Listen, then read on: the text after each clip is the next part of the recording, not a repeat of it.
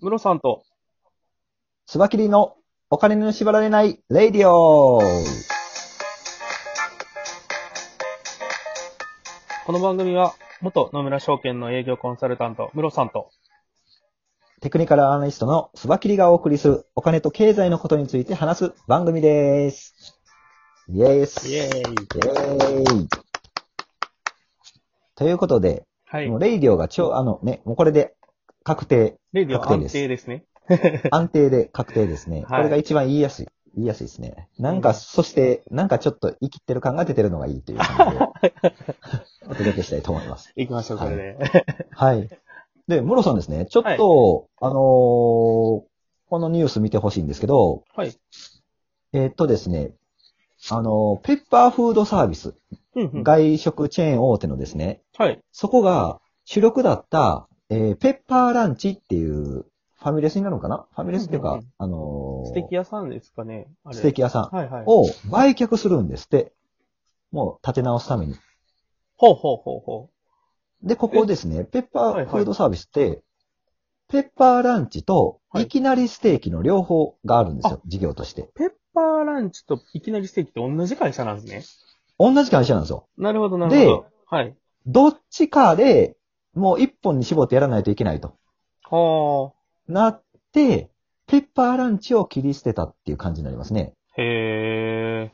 あ、やっぱ今だからのこ、れ、あれですか、コロナの影響で、こう、業績厳しいっていうところからなんですかね。まあでも実はこのペッパーフードサービスってもともと、えはいー売り上げは低迷してたんですけど、うんうんうんうんうん。あのーいきなりステーキっていうのが結構流行ってですね、うん。あのー、5年ぐらい前からかな、ぼわーって、あの、店の量が増えて、はい。なんか、あの、年間200店舗開店みたいなのがニュースになってたんですよ。ありましたね。めちゃくちゃ、一気に業績伸びてたのは、あの、僕も見てました、あれ。決算発いや、表とかで。僕的にはう、ん。これいきなりステーキ残ってよかったと思ってて、おおなんでですかペッパーランチはあんまり食べたことないんですけど、僕いきなりステーキはファンなんですよ。あ、そうなんですね。はい。よく食べに行きます。あの、えー難波のいきなりステーキなんですけど、はいはいはいはい。いや、あの、僕アルゼンチンに留学してて、うんうんあの、南米で肉食いまくってたんですけど、はい。あの、本当にリーズナブルに美味しいステーキ食べれるんですよ。えー、まあ、そうなんだそれをモットーにした、はい、うんうん事業展開だと思うんですけど、うんまあ、あの、立ち食いステーキって言われるぐらいに、まあ、はい。雰囲気とかじゃなくて、えコストを削減して安くでもいいものを、うんうんうんうんうん。肉をお届けしたいっていうコンセプトでやってたと思うんですけど、うんうんうんうんうんうん。僕あんまりその肉食べるときに雰囲気とか気にしないので、なるほどなるほど。はい。や安くて美味しいお肉が食べれたらいいなっていう僕のニーズにはすごいマッチしてて、あーうん。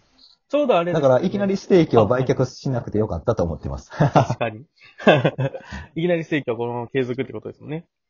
そうですうんうんうん。継続っていうかもう、でも、ペッパーランチを切り売りしたってことは、もうこんれ、ん存続をかけた戦いになるでしょうね。もうこれ一本でうんうん生き残りをかけたっなるほど。ていう感じで、まあコロナの影響も多大に受けてるでしょうね、やっぱり。うーん、でしょうね。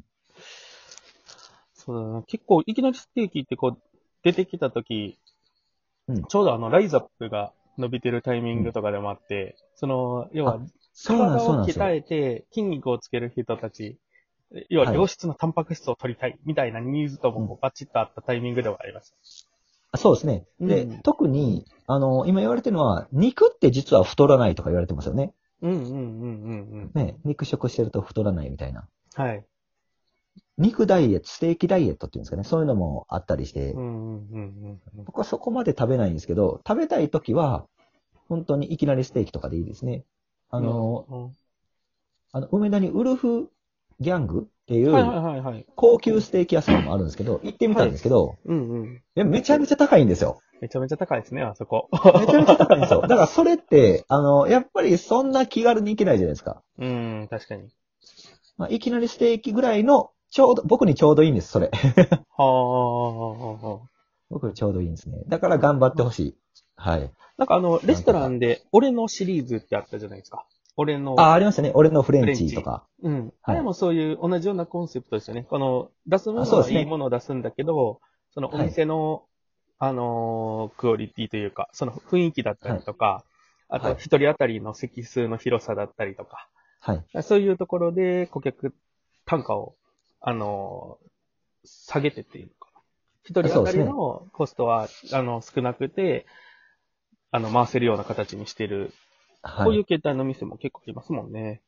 あります。ただこれねうん、コロナとバッチリ、あのーえっ、と、相反してしまってるのが、うん。ソーシャルディスタンスとぎゅうぎゅうぎゅうの立ち食いはもう真逆なんですよね。そっか。ソーシャルディスタンスが取りにくい状態か。そう。だからソーシャルディスタンスをいきなりステーキに求めた瞬間、うん。もう赤字になることは決定してるんですよ。はいはいはい。もうビジネスモデル的これにを成立しないやつですね。うん。でもここの社長がペッパーランチの方をうん。切り捨てた、売却したってことは、うん。何かしらの策をこのいきなりステーキに講じてくると思うんですよね。なるほどなるほど。それをちょっと注目してみたいなと思います。うん、確かに。いうんや、でもやっぱりあれですね、コロ、コロナの影響でこう、業界再編みたいなのは、いろ、至るところで結構出てきてますね。ねえ、毎日そんなニュースありますね。うんレナウンショックとかも言われてますもんね。あ、レナウン、アパレル大手のレナウンの倒産。これは父さん。だいぶあれでしたね。インパクトありましたよね。うんあとあの、ということで、ビバホームあのそのレナウン、はいはいあは、い、ビバホーム。ム。ビバホームってあの、ホームセンター、えっ、と、どこや、大正とかにもあるんかな、はいはいはい。あそこはあの、リクシルグループの傘下なんですけども、うんここもあれなんですよ。アークランド、アークランド坂本っていう、あのーはいあれ、どこやったかな長野やったかな長野はい。新潟どっちやったかなの、あの、東北の方のホームセンターの会社に買収されるとかいう話もあって。東北に。すごいな。はあ、でも東北とかそっちの方がうんコロナの影響は少ないのかもしれないですね。あー体力的なことそうをいう考えたらのもあるかもしれないですね。はい。うん。あとさっきのレナウンの話で言うと、はい下請けのアパレル業者たちのはいはい。ダメージがでかいみたいですね、やっぱり。あー、そうか。うん。もあのレナウンのその下請けで生きてた人たちってめちゃくちゃおるみたいですね。今ちょっと調べただけでも、うん。なんかもう、これは大、大きな波が来そうだっていう感じで言ってますね。う、うーん。やっぱ百貨店のアパレルでも23区とか自由区を運営するオンワードあるじはいはいゃないですはいはいか。。オンワードホールディングス。あれ、今年700店舗閉鎖するんですって。はあ、700店舗、すごいな。すごいでしょ、700店舗って言ったら。さっきあの、あれですもんね。あの、、はいきなりステーキが200店舗年間にっていうのですごいなって言ってましたもんね。はい。そうですね。さん3.5倍ですからね。 700店舗1年間に占めるっていうね。 すごいうん。うんやっぱ来ますね。まだだから実感されてない方もいるかもしれないですけど、うん一段、えーでかいその不況の波っていうのはやっぱ来るのは確定はしてますね。うん。うん。アパレルはあれみたいですね。なんかうか、あの、聞いた話だと、商品のサイクルが早いのが結構そのはいインパクトが大きいみたいな話があって。ああ、そうかそうか。そう秋物とか冬物とかそういう意味ですかそうです、そうです。その、もう3ヶ月クールで、新しいもの、新しいものって要は買っていくじゃないですか。はいはい。なので、あのー要は今回のコロナみたいな感じで、2ヶ月とか3ヶ月とかのタームで、あのーうん消費が停滞しちゃうと、全部在庫になるんですよね。なるほど。うん。で、それを次、もう季節変わっちゃうので、あのー原価率も別にそんなに高くないのに、要はセールでもう売り切ってしまわなきゃいけないとか、そういう形あ赤字ににななるっってこちゃうとですかと、セールもう、要は、あうんのー利益が出て売れる期間っていうのが、ただでさえ短いのに、それがもうさらに短くなってしまう。そもそもの販売量が減ってしまうっていう。なるほど。ビジネスそんな中ユニク、大変みたいです、しんどい。。うん。そんな中ユニクロはすごい堅調ですよね。そうですね。ユニクなんだロろうはユニ、クロ強いな。あの、機能性で売ってるところも結構強いのかなとは思いますね。あのーはいはいこう、ヒートテックに代表される、うん。あの、あとエアリズムとかですかね。ああ、なるほど。うんフ夏で、夏ァッションじゃなく、そうですね。この機能で買いに来機能でるっていうところは、なるほどもしかしたそういうのあらるか強もしれないみになるかもしれないですね。なさっき、ムロさんとあの打ち合わせしたときに、うんあの、ユニクロがまた新しい店舗を出すみたいな話ありましたよね。そうですね。銀座に今日オープンで、あのー大きな旗艦店をスタートしますっていうのを、あの、発表してましたね。銀座に。はい。ユニクロすごいですよすごね。い銀座にユニクロなんて、一昔前ちじょゃっと前まで考えれなかったですね。なんかしかもあれでしょ、あの、そのユニクロの歴史とか、ユニクロ、もうユニクロ専門店ってことですようんそうね。です専門店というか、でっそうかでい。すね。ユニクロブランドのみっていう形ですね。ビでル1、個ユニクロ。はい。で、さっき言ってたそのすっげえ、なエアリズムやったりとか、ヒートテックやったりとかを、まあ実際にどんな機能なのかっていうのが体感できるような設備があったりとか、あとはユニクロで過去出したデザインの、あの、服の展示なんかがあったりとか、なるほど。はい。キッズスペユースニとクかロもあのるら歴し史いがでわすかるよと。ころ。子供がいらっしゃる方でも行けるような感じらしいです。ああ、そうなんですね。はいすげえ。ユニクロの歴史がわかるところが銀座にできるってすごいですね。一人勝ちっていう感じですよね。ユニクうーロはん。いなやるほど、今日なんか母とも話してたんですけど、イメージ、ユはいニクロのイメージって昔は安かろう悪かろうだったよねっていう話をしてて。ねうん。あの僕もユニクロストーリーの本をっていう。え一回ユニクロストーリーの戦戦略はいはのい本を見たことあるんですけど、はい。元ひ、あの、広島かどっかでできたらしいんですけど、作った時は、あの、服だけ買って、袋は捨てられてたらしいんですよ、ユニクロの。はいはい。見られたら恥ずかしいから。わかります。それなんか、僕はいも記憶あり ます。